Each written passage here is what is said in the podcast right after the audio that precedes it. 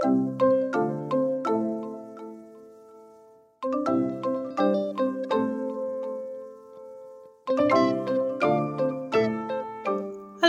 en welkom bij Thomas Talks, de podcast over onder andere persoonlijke ontwikkeling, diversiteit en gedrag op de werkvloer.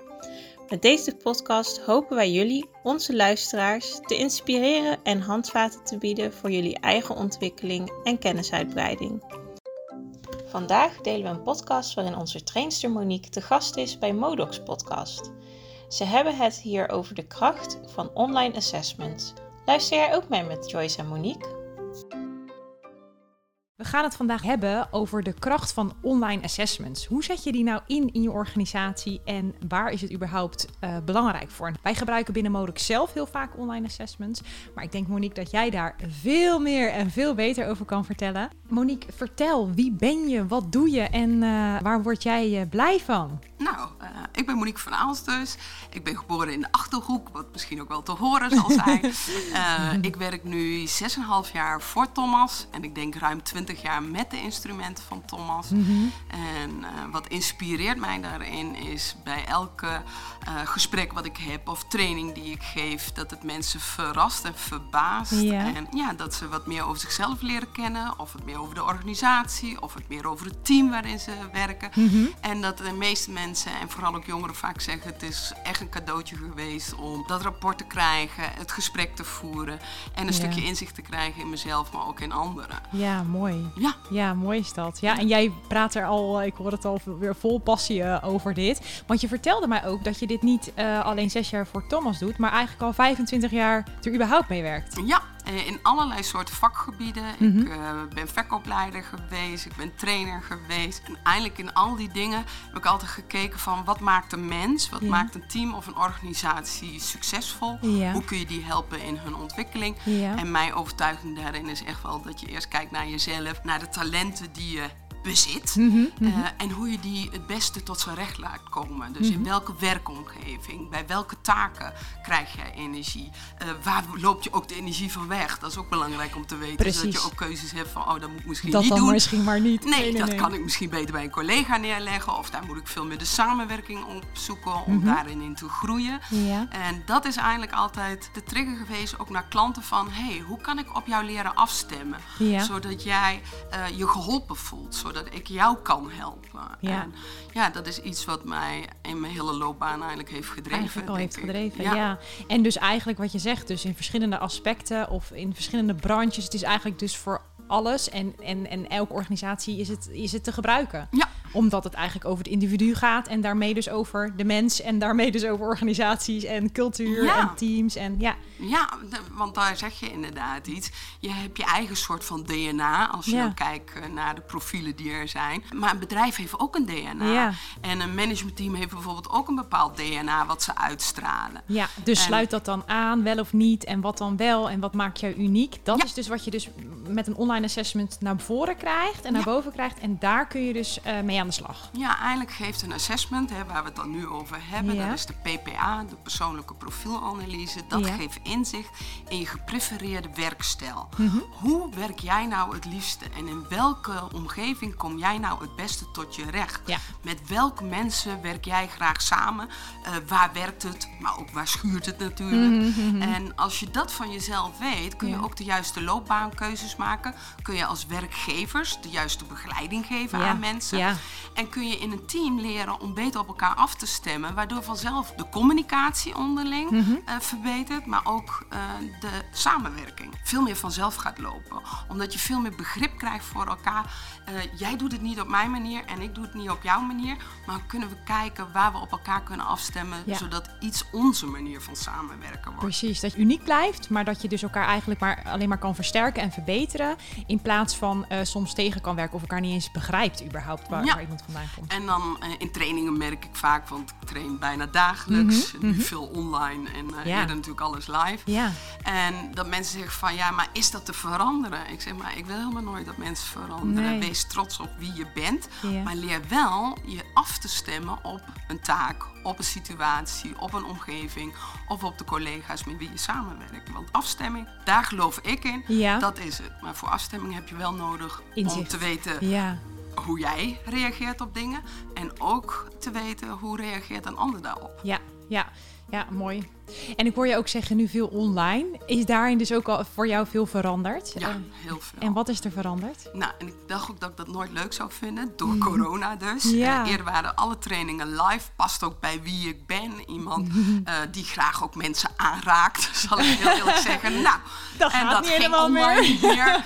Dus Nee. ik denk, ik ben toch benieuwd. eh, Ja. al die mensen op dat schermpjes, twaalf mensen Ja. in beeld. Heb je dan het contact? Maar omdat het zoiets persoonlijks is en iedereen die een training bij ons volgt, vult eerst zo'n assessment in. Dus ik heb al veel voorkennis. En eigenlijk van een stukje onbewust willen we dat naar een stukje bewustwording brengen. Ja.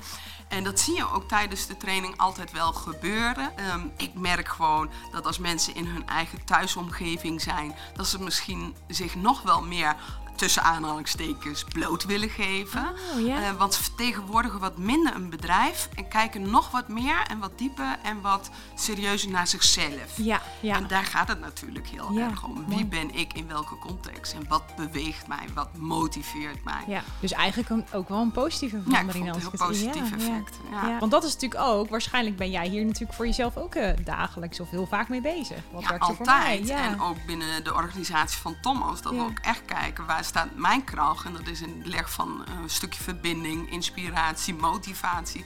Altijd samen met mensen. Dat is echt Ja. waar het bij mij om gaat. En eh, waar ik ondersteuning in nodig heb, eh, zijn al die details en alle administratieve romslom. Maar daar heb ik gelukkig mijn collega voor. Eh, zoals jullie toen net zagen, toen je binnenkwam, staan alle tasjes voor de training Ja, netjes ja. voorbereid. Alle deelnemerslijsten zijn ja, gemaakt. fijn is Ja, dat. en dat is een hele prettige manier van samenwerken als je elkaars krachten weet te omarmen. Ja. out. Ja, volgens mij zijn jullie natuurlijk het voorbeeld van hoe jullie dat dus het beste kunt doen eh, Ja. als organisatie. Kun je dat ook eens aangeven inderdaad, hoe jullie dit dus hebben bereikt? Want er zijn natuurlijk stappen aan vooraf gegaan. Nou, we hebben het over de persoonlijke profielanalyse. Ik kan me voorstellen, want we hebben het net al in teams en in persoonlijke ontwikkeling, maar dat het in het voortraject al gaat plaatsvinden, dus bij het aannemen van. Kun je ons daar eens in meenemen hoe jullie dat doen binnen Thomas? Ja, als je kijkt hè, waar assessments voor worden ingezet, dan is dat eigenlijk wat je kunt inzetten als ondersteuning voor strategische HR-beslissingen. Zo zeggen wij het ook altijd tegen onze klant. Dus het eh, ondersteunt jou om beslissingen te maken die ook wetenschappelijk onderbouwing kennen. Ah, ja, ja. Dus het draagt bij aan een stukje objectiviteit. En mooi. als je dan kijkt naar eh, instroom, doorstroom en uitstroom, in al die processen zie je dat de PPA een toegevoegde waarde heeft. En wat ik heel mooi vind om te ontdekken is in de afgelopen tijd bij wervingen en selectie dat mensen werden aangenomen. Nou, hartstikke fijn dat je dan een assessment hebt. Ja. Maar dat onboarding, eh, wat nu allemaal op afstand moest gebeuren, omdat het een online wereld werd Ja. voor heel veel Ja. mensen, maakte dat eigenlijk het nog meer gewenst was om zo'n assessment. Omdat je Nog in, beter ja. ja, kunt afstemmen op. ja, omdat je voor de tijd al meer inzicht hebt in de persoon. En daardoor weet je ook van welke omgeving. Dus wat is de juiste plek voor de juiste persoon. Maar Ja. ook hoe pakken we dat aan in de juiste begeleiding Ja. op afstand. Ja, dus voor de managers, voor het eh, MT, voor Team. team, eh, collega's, precies. Maar zo, ja, Ja. doen jullie Als je hier eh, dus wilt solliciteren, dan krijg je niet alleen de PPA, maar we hebben ook nog verschillende andere assessments. Dan ga je echt een assessmentmolen door, om zo te zeggen. En kijken we ook van wat voor rol ga je vervullen, welke taken horen daarbij, Ehm, hoe is het in het team verdeeld, Mhm. ook in de balans. Want ik ben er echt van overtuigd dat je eh, in het team alle profielen eigenlijk nodig nodig hebt. Dus dat bepalen jullie eigenlijk al vooraf. En dan ga je eh, eigenlijk screenen van wie heeft welke talenten, wat past dan het beste. Het is altijd samen met een gesprek. Wij zullen niet zeggen van op basis van alleen een assessment. Nee. Maar een assessment geeft een stukje onderbouwing, een stukje goede voorbereiding Ja. op interviewvragen. En ik zeg altijd, je bent veel sneller bij de kern. Ja, wat je echt wilt weten. We hebben het dan over profielen. Kun je ons eens meenemen waar je het inderdaad in kunt herkennen? Dat gaat dus over een instrument wat inzicht geeft in je eh, gedragsvoorkeur wanneer je aan het werk bent. Ja. En meneer Marston, dat is degene die dus heeft gekeken en onderzoek heeft gedaan naar de interactiestijlen van mensen. Mhm. Hoe gaan de mensen om eh, in verschillende situaties, met tegenwerkende situaties, met meewerkende situaties? Ja. Hoe reageer je dan? Ja. En hij heeft er jarenlang studie naar gedaan. En toen eigenlijk heeft hij een onderscheid gemaakt tussen vier dingen. Dat is dominantie, invloed, stabiliteit en conformiteit. Ja. Als je die letters op een rijtje zet, dan heb je dus ook de De disk-theorie disc. van Ja, daar hebben we het over, hè? Ja. Daar hebben we het over. Ja. En daar maakt elk assessmentbureau zijn eigen assessment van. En Ja. Thomas heeft daar dus de PPA van gemaakt. Ja. En wat zeggen wij met betrekking tot die disktheorie? Ja. Dat geeft ons dus inzage in eh, hoe neem jij beslissingen bijvoorbeeld. Want als we kijken naar dominantie, Mhm. dat zegt dus iets over de wijze waarop we beslissingen nemen, initiatieven nemen en hoe doel- en resultaatgericht we willen werken. Ja. Ja. Iedereen neemt beslissingen. Ja, toch? Ja, Ja. het is niet zo, de een kan dat en de ander kan dat niet. Dat is ook waarom ik aan dit instrument ben blijven hangen. Ja. Maar ik vind het mooie dat wij zeggen, iedereen doet het, maar wij kijken naar de wijze waarop Waarop. je het doet. En die het beste dus bij je past. Ja, wat Ja. jouw voorkeurstijl is. Ja. En bijvoorbeeld de een die neemt snel een impulsieve beslissing. Die durft daarin risico te nemen. Dat zijn die zelfstarters. Ja. Terwijl een ander die neemt ook een beslissing, maar die doet dat vaak wel overwogen. Mhm. Ja. Wil eerst graag alle feiten weten of vooraf weten wat is de impact van deze beslissing op Ja. anderen. Ja, precies. En kijken we dan naar de I, dat Ja. Mhm. is de I van invloed. Dat zegt iets over de wijze waarop we communiceren. Ja. Het zegt iets over hoe we ons in een groep positioneren, vooral een groep van nieuwe mensen. Ja. En wat we van onszelf persoonlijk willen laten zien. En wat merken we dan, is dat de een bijvoorbeeld heel makkelijk de invloed in de communicatie neemt. Die komt in een groep, nieuwe groep van mensen Oh en die gaat praten uit zichzelf en over zichzelf. Terwijl een ander, wanneer die in een nieuwe groep van mensen komt, die is wat liever eh, op de achtergrond. Mhm. Ja, ja. Mhm. Wat onderzoekende, wat reflecterende. En die kijkt en observeert veel liever naar Ja. wat is de invloed van de communicatie. In plaats dat naar zichzelf toe te Precies, trekken. op de voorgrond treedt, Here I am. Ja. Dat is toch ook het verschil tussen extravert en introvert wel? Dus dat je Ja. daar de Ja, verschillen zo ziet? wordt het ook wel uitgelegd. Ja. Hè? Dat doen wij niet. Wij Nee. hebben het over actief, reactief, Oh ja. rationeel en sociaal-emotioneel bewogen. Maar eh, heel internet staat natuurlijk vol met alles over de disk. Ja. En inderdaad, de een is meer introvert en de ander Ja. is meer Ja, extrovert. als je het zo uitlegt, dan heb je altijd wel meteen een beeld bij mensen. Van Ja. denk je, oh ja, oh ja. Dit is wat ik het vaakst terughoor in de training. Ook van, oh, eh, en dan zie ik dat kwartjes beginnen Ja, te van, vallen. oh, Oh, volgens mij is mijn man dit. Ja, heel makkelijk om te weten in ieder geval. Ja, en hoe herkenbaarder iets is en hoe meer je tot de verbeelding laat spreken, hoe meer het ook door mensen ehm, omarmd wordt Precies. en dat je er ook wat mee kunt doen. Ja. Als je dan kijkt, hè, de D wat over beslissingen en, en zo ging, de I over invloed, kijk je dan naar stabiliteit.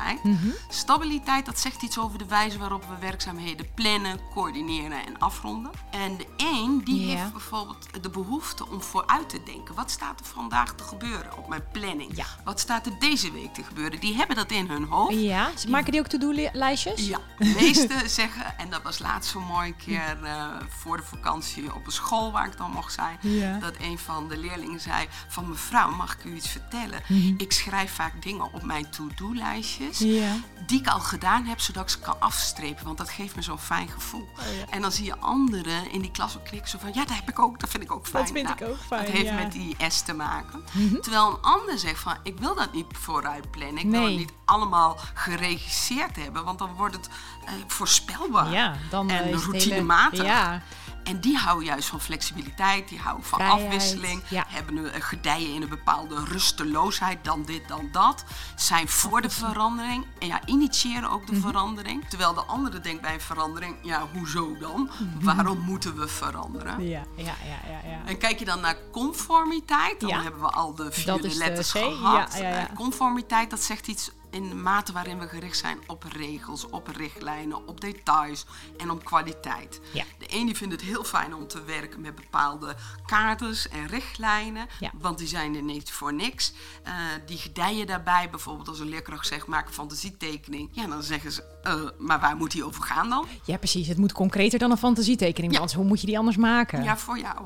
Nee, je hebt niet voor mij, want ik heb dat niet in me. Maar ik herken dit soort profielen natuurlijk wel. Ja, terwijl een ander juist zeg Ja. van... eh, die was al bezig. En die Ja, heeft bij wijze van spreken al een heel strand getekend. En dan zegt zo'n leerkracht opeens dat het over een boom moet gaan. En die heeft dan zoiets van... Hallo, waarom Wat- ga je dat nou beperken? en die voelt ja. zich beperkt door regels en richtlijnen. Ja, ja, ja, Nou. mooi. Ja, Elk profiel heeft zijn eigen kracht. ja. En het mooie was, hij zag dus die verschillen tussen dominantie, invloed, stabiliteit en conformiteit. Maar hij zag ook overeenkomsten. Ja. Want de D en de I, dat kenmerkte hij als hele actieve profielen. Ja. Die komen uit zichzelf in beweging. Ja. En de C en S, dat noemen we reactief. En dat is echt wel iets wat we moeten uitleggen in deze tijd. Maar reactief wil zeggen, ik beweeg, maar ik wil eerst nut en noodzaak weten. Want waarom zou ik al gaan rennen Ah. Als ik niet weet waarom of zo? Ja. Dat is waarom de C en de S vooraf ook veel meer vragen stellen. Want die willen in één keer het juiste Ja, doen. ja, en ik vind dit zo'n mooi voorbeeld ook. Want eh, toen ik zelf hier nog helemaal niet bekend mee was en inderdaad binnen Model kwam, merkte ik ook zelf eh, heb ik die regels en procedures iets minder nodig. En daar word ik ook een beetje kriebelig van. Maar als iemand dan aan mij inderdaad allerlei vragen ging stellen, dacht ik haast dat ik mijn werk niet goed had gedaan. Maar daar komt het dus helemaal niet vandaan. En dat vind ik zo mooi hieraan, dat je dan eh, snapt, iemand begrijpt waar iemand vandaan komt, omdat diegene zijn werk dan ook gewoon beter kan doen. Ja. En eh, ja, dat vind ik hier dus een mooi voorbeeld aan van als je dat alleen maar weet, dan ligt het dus ook niet aan jou, aan je voor- informatievoorziening, maar diegene heeft dat dus nodig om zijn werk goed te kunnen doen. Ja, en eh, die wil in één keer het juiste Ja, en in één keer het goede doen. En de D en de I, die willen vooral snel en, die gaan en wel. beginnen. Ja, precies. Ja, ja. En die denken, nou halverwege sturen we het wel bij. Ja. Terwijl de C en de S Ja. veel meer zoiets hebben van... maar waarom zouden we niet voor de tijd even stil gaan staan... Mhm. om het in één keer op de juiste manier manier te doen. Want daarin zitten natuurlijk verschillen. Er zitten overeenkomsten, maar ook verschillen. Eh, hoe zie jij dat tussen de, de, de D en de I en de S en de C? Want vaak heeft de manager bijvoorbeeld echt wel een stukje D eh, eh, in zich. Eh, zie ik terug in ieder geval in veel verschillende situaties. Maar ja, hoe krijg je dan inderdaad een S en een C mee? Hoe zie jij dat? Wil je nou graag weten wat Monique's antwoord hierop was? Luister dan nu naar de volledige versie van de podcast op www.modoc.nl of op Modoc Spotify. De linkjes vind je in de tekst bij deze podcast. Vond je het nou ook zo interessant? Vergeet ons dan niet te volgen zodat je altijd op de hoogte bent van onze toekomstige sessies. Kijk voor onze meest recente updates, acties en aanbiedingen op onze website en op LinkedIn. Bedankt en tot de volgende keer.